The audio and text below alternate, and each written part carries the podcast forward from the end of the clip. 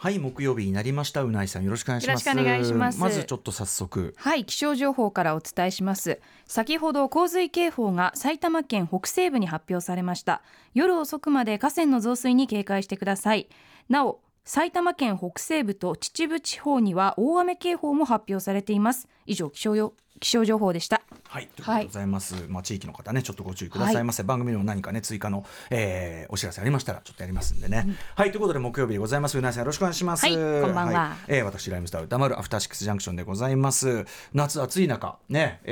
今日は久々にちょっとなんていうかな東京は頑張れというかね、はいずっと台風のあれもあって突然雨降ったりとかもありましたが、ね、今日はちょっとがっつりさすがにこう全面久々の全面炎低下って感じじゃないですか。東京今赤坂温度計は35度が最高温度で今も31度ありますからね。うんいかがお過ごしですか。いや最近、うん、雨毎日降れってちょっと小雨でもいい、ちょっとでもいいから、もうゲリラ的でもいいんで、やっぱり一度降るだけで全然気温変わるじゃないですか。だから打ち水的なね、だからもちろんあれですよその危険があるような、ね、危険性の高いあるようなあれじゃなくて土砂降りじゃなくて、あれですよね、だから都会にさっと5分ぐらい降るようなスコール的なそうですね、やつね、まさに昨日なんかそういう感じでしたけど、そういうやつは打ち水なんかできないじゃないですか、物理的にバケツ持ってみんなでとか、ね、だからもうちょっとお空に協力してもらって、5分ほど確かにあれでちょっとね楽になりますもんね。いや朝ちょっと雨降るだけで、家出た時のあれ今日なんか体感全然違うなみたいな、いやそれがだから僕の言うところの表出た時にあれちょっとだけ季節が前に進んでるのでは感じがちょっとなくはないっていうかね。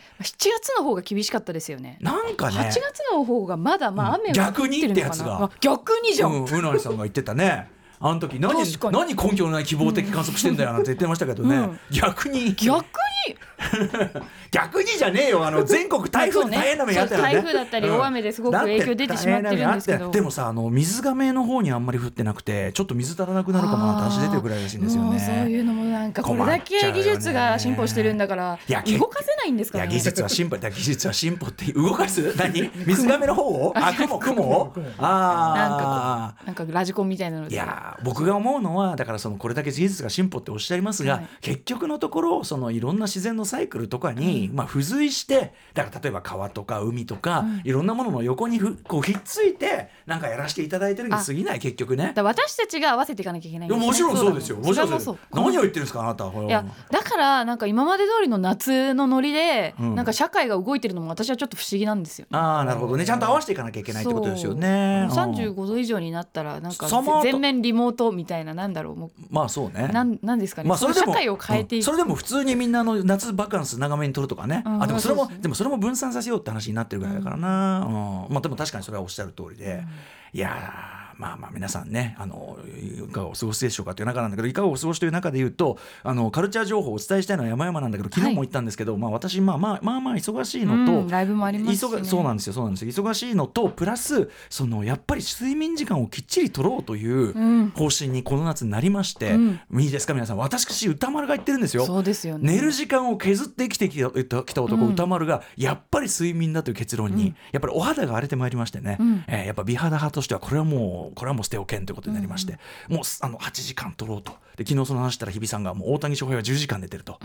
大谷翔平が10時間寝てるんじゃこりゃ伊藤聖子さんも踊りたも8時間は最低ってことらしいですからね、だから皆さんそれと、大谷翔平はねそれはもう球投げて打ってりゃいいんだから10時間ね残りの時間10時間ぐっすり寝ても炎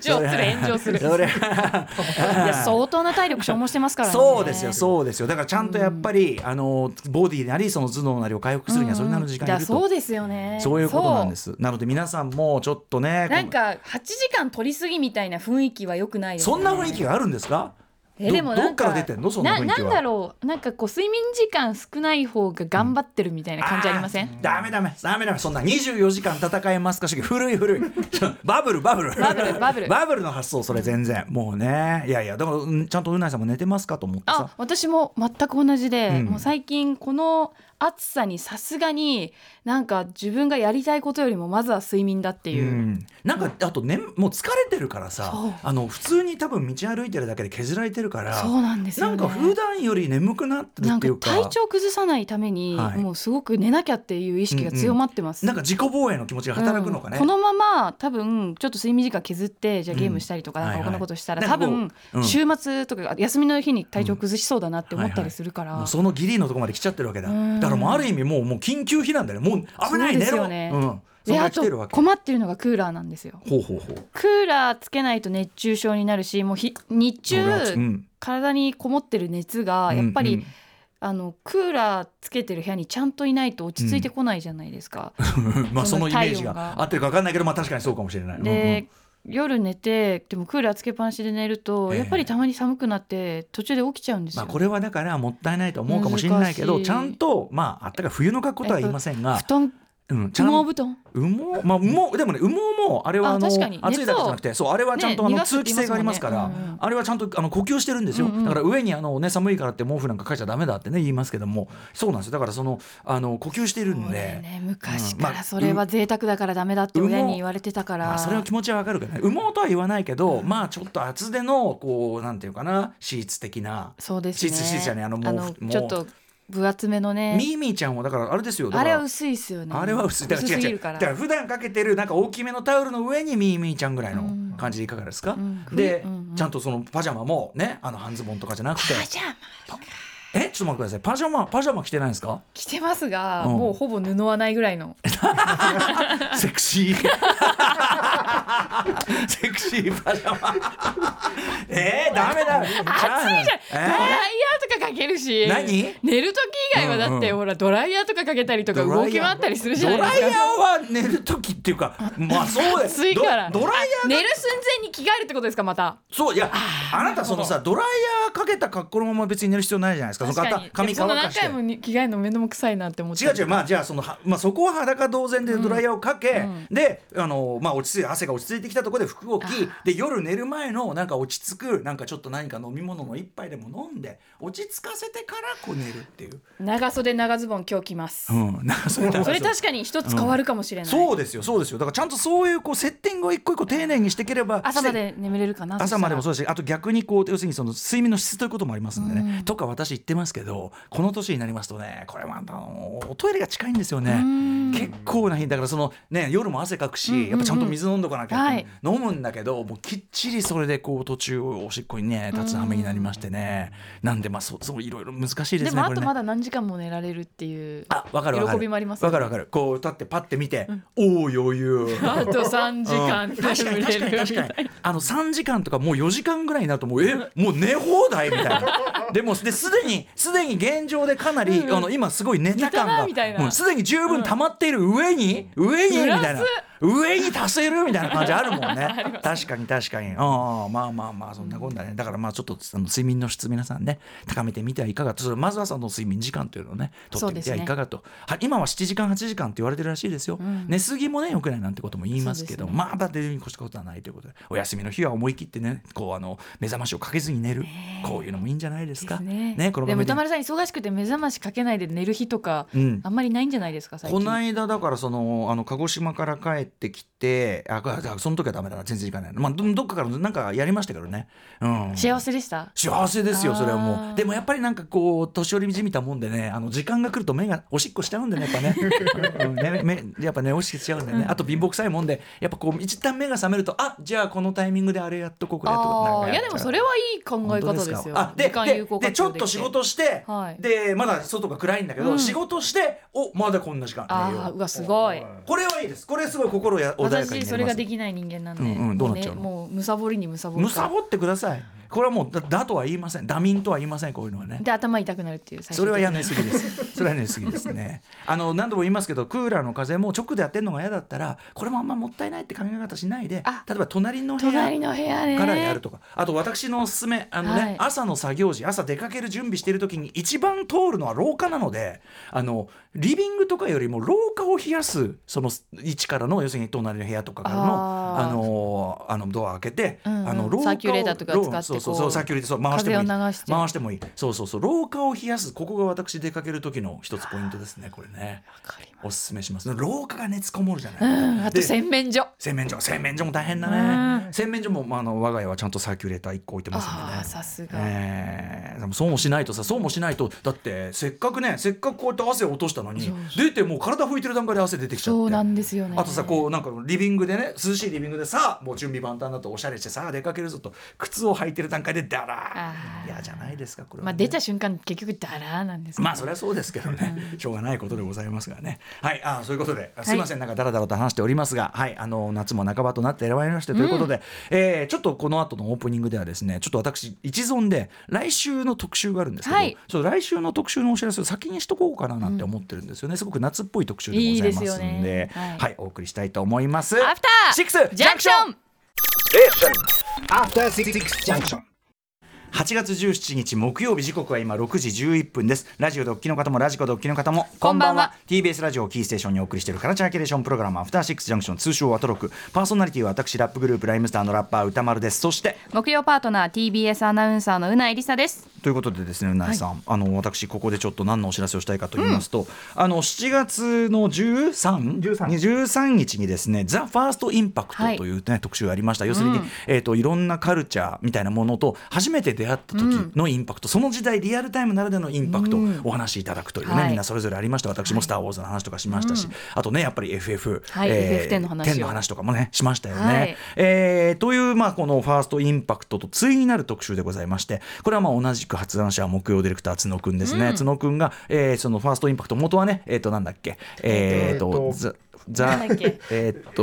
旬すごいカルチャー、旬すごいカルチャーと、まあ、後にねタイトル変わってファーストインパクトとセットで提案していただいたあの企画、やっぱりこの夏の終わりに向かってですね、うん、ちょうどお盆里帰りなんていうのがね、ちょっとあったこの季節にですね、ぴったりなこちらの企画を来週はお送りします。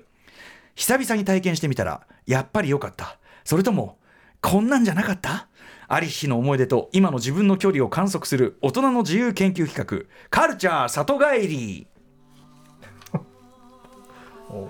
ねえ、うん、雄大な北海道の景色、日本人の心のふるさとソングと言われるね、遥かなる大地よりということでございますけども、蛍のテーマなんですね、これはね。うん、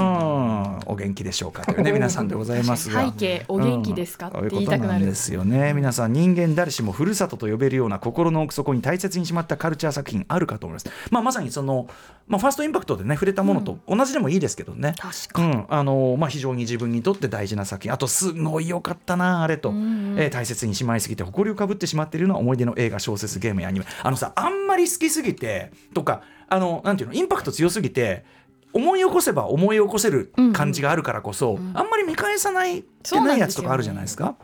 あと、ね、やっぱりがっかりしたくないというか、それもあぶるよね、怖いですよね、あんまりその時にいい思い出のまま、そう、うん、で、まあ、それ実際ですね、そのしばらく疎遠になっていたカルチャーたちですね、うん、久しぶりに里帰りしてみたらどう感じるのかということ、うん、こちらをレポート形式で送っていただくという企画となっております。なので、もちろん映画、音楽、小説、ゲーム、アニメでもいいですし、ね、ネットの話でもいいですよと、うん、ミクシー、ね、私もミクシー思い出で、アカウントもうないからな、ちょっと久しぶりに 見たいなって思うけど、僕アカウント残ってるはずなんですよ。でも入り方分かんなくなっちゃうパスワードと ID が分からない、そういうのが、そう、自分の ID もよく分かんなくなっちゃってみたいなね、うん、ありますけどね、まあ、私でも映画でもありますよね、うん、ちょっと、まあ、カルチャー里帰りっていうとこまでいかないけど、いいですか、私の例を。もちろんタランティーノね、タランティーノ大好きですよ、いまだにね、で、まあ、タランティーノ、まあ、特に順番に見てて、なんだ、レザーバードックスで、その次パルプフィクションって感じ、レザーバードックスを見た時の思い出、パルプフィクションを見た時の衝撃、うん、まあ、すごくこう生々しく、それこそファーストインパクトとして覚えてるわけですけど、うん、最近ここ数年前ぐらいですかね、うん、パルプフィクション見直したんですよね、うんうん、まあ、それこそ奥さんが見たことないとか、タランティーノ他のやつは見てるんですけど、最近のやつはで、それはすごい好きなんで、じゃあでタランティーノの代表作って何なのっていうか、まあ、それはパルプフィクションだろうねっつって、うんうんうん、見たことないんだっつって、まあ、面白いぜっつって、うん、面白いぜ、おパルプフィクション面白いぜっつって一緒に見てたんですよ、はい、ところがですね、やっぱ、うん、隣にいる人の感じってこう分かるじゃないですか、30分ぐらいで、うん、あ、もうなんか飽きてますよねみたいな感じに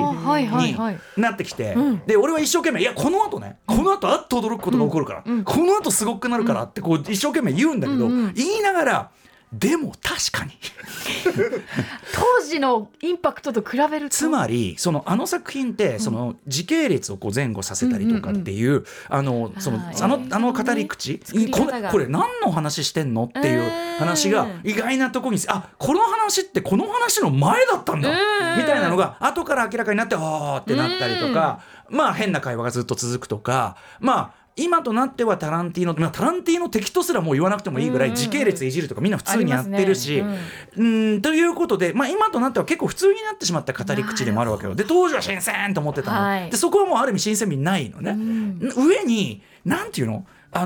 今の目から見ると今のタランティーノの方がやっぱはるかにいろいろ実はやっぱ進んでていろいろね不徹底なんだよね。なんかいろんなことがやっぱね90年代の普通のアメリカ映画の感じの何か画面の作り方とかすごい残っちゃってて、なんかね今のタランティーノほど良くないわ。でそうだから見ながらだからその隣で飽きていく奥さんを知り目に、僕は確かにとだからこうあ確かにでやっぱり横に向き直って今のがいいです今のタランティーノが全然だから要するにタランティーノは今どんどん進化してるってことだし、素晴らしいことなんだけど、あれはだからすごく要するに時代を変えた一作だけにっていう感じだよね。もうその後同じような作り方で映画が量産された時代を変えたからこそ量産されて、もうみんな見たことある感じの展開だみたいな。あとね映画ってさその画面のルックの作り方でさその分かるルックっていうのはそのなんとか色合いとか、そのいろんな画面の感じで時代の感じって出るじゃない、70年代だったらちょっと荒々しい感じ、40年代の本当にハリウッド映画は非常に華やかなテクニカラーでみたいな時代の感じ出るじゃない。そのね90年代アメリカ映画っぽい感じって多分今の目で見るとすごく古く感じる。80年代の感じならまだレトロな感じもあってそう今のそのハイのサイクルスタートレンジャーシングスな感じとか見えたりして Y2K みたいな感じでレトロいいみたいなあるんだけど、90年代のはただ古い感じなんだよ。だからねそういうのもあって俺にとってはパルプフィクションハルチャー里帰りしたらあれって感じがあったんだよ。で逆に絶妙に90年代が微妙なんですね。じゃあ90年代初頭ぐらいの感じは微妙かもしれない、で逆に、ポジティブ里帰りの例としてねもうこの話をしていいですよってディレクター箕輪田君が言い放ってねずっと言ってたんで、水木奈々さんですよね、声優の水木奈々さん、彼は水木奈々さんのずっとファンなんですけど、一時期水木奈々さんのコンサートに行かない時期があったんですって、でずっと行ってなかったんだけどしばらくぶりに行ったらやっぱ超いい、でそれ以来は全部行くようになった、この話していいですよしたけど全然手応えがないんだけどでも里帰りしてめちゃくちゃいいって再認識するのは幸せですよね。それもあるね。私どっちかというとネガティブな方が多いんじゃないかなってちょっと感じちゃってるんですよね。思い出補正ってやつですよね、その時のやっぱり年齢、まだこう精神的にも成熟してない時に見たからこそ良かったとか、大人になってみると、いやあまりにも設定がとかありそうじゃないですか。こっちの価値観もさらにさ、そのもちろんなんていうのかな、さらに成長してるし、いわゆるアップデートもされてるから、僕だったら例えばうわこの女性の扱いもう今耐えらんないとか全然あると思うのね、とかね。あ、なんかね今入ってきましたよ。ちょっとね気象の情報一つ、ニュースじゃあニュースデスクから伝えてもらいます。吉澤さんお願いします。はい、ありがとうございました。レベル4ってねレベル4っておっしゃってたけど、レベル5に行くともうその避難しても遅い、もう今すぐ危ないことが起こりうるというようなあれになっちゃうんで、もしね避難すべきような場所にいらっしゃる方は、今のうちにあれっていうのがあるかもしれませんね。はい、引き続き何かあったらねお伝えしますんですぐにお伝えしますんで、ということでございます。ということでお話してきたカルチャー里帰り、そんな感じでポジティブなやつもネガティブなやつも含めてですね久々に触れてみたカルチャー、こうでしたというレポート、皆さんからお待ちしております。メールの宛先は歌丸@tbs.co.jp、歌丸@tbs.co.jp までお送りくださいませ。件名はカルチャー里帰りでお願いいたします。ぜひうないさんもなんか考えておいてください。両面あるといいね。なんかね、いやいい本あるかな。私はだからティーンの時にハマってたもうラブコメ系、アメリカのラブコメ系全部見返したらどれもダメだったんで。ダメだったんだ。どれもダメだった。へえ、それはやっぱり例えばその男女間の扱いとかそういうとこ、そうですね、主人公に都合良すぎて他の人が傷ついてることとかがなんかこう当時は理解してなかったんですけど、あるよね。あるよね、この人かわいそくねみたいなあるよね、気になっちゃったりとかありまして、それは成長ですよね、こっちが、だからある意味受け手側の成長はそのカルチャーの成長進化みたいなものを確認する意味でもありますね。たとえそれが、ね、ちょっとこうしょんぼりする思い出だったとしても、それはもうそれは悪いことじゃないというふうに考えてですね、ぜひお送りいただければと思います。ということで本日のメニュー紹介いってみましょう。この後すぐカルチャートーク、セガが好きすぎるセガ社員こと株式会社セガコンテンツプロデュース室所属で著書にセガハード戦記がある奥成洋介さんが登場です。はい、1983年セガ初の家庭用ゲーム機 SG1000 が発売されてから40年の節目となる今年、改めてセガの魅力について伺ってきます。ちなみにこのセガハード戦記、僕全然知らなかったようないろんな歴史の話があって面白かった、はい、そんなあたりもぜひ奥成さんに伺ってみたいと思います。そして C から、日帰りでライブや DJ プレイをお送りする音楽を習いバンドナイクと、今夜のゲストはこの方です。今年活動25年を迎えるラッパー DJ でファンシーのメンバーとしても知られる全裸ロックさん、昨日リリースされた配信シングル今夜はクラシックス今お聴きの曲を引っ提げての登場です。そして7時30分頃からは番組内番組、さまざまな夢追い人にインタビューし将来や人生の夢を語ってもらう慈恵学園コムグループプレゼンツあなたの夢は何ですかです。そしてその後は新概念提唱型投稿コーナー、今夜はつまらないけれどもしかしたらいい話なのかもしれないというつまらない話をお送りします。8時台の特集コーナービヨンドズカルチャーはこちら、夏の化粧品コマーシャルソング特集 by コンバットレックさん。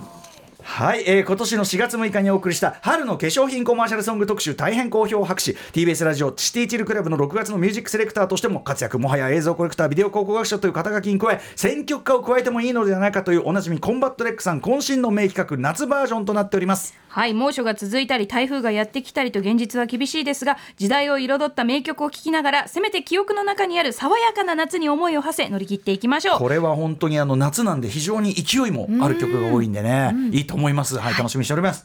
番組では皆様からのリアルタイムな感想ツッコミをお待ちしています。歌丸@tbs.co.jp 歌丸@tbs.co.jp まで送ってください。読まれた方全員に番組ステッカーを差し上げます。また番組では、元ツイッターごと X、 インスタグラム、 LINE など SNS やってますのでぜひフォローしてください。さらに Apple、Amazon、Spotify などのポッドキャストサービスで過去の放送も配信しています。また YouTube で、アフターシックスジャンクション公式チャンネルでは週刊映画映画辞表ムービーウォッチ園もアップしておりますので、はい、そちらもご確認ください。これね、今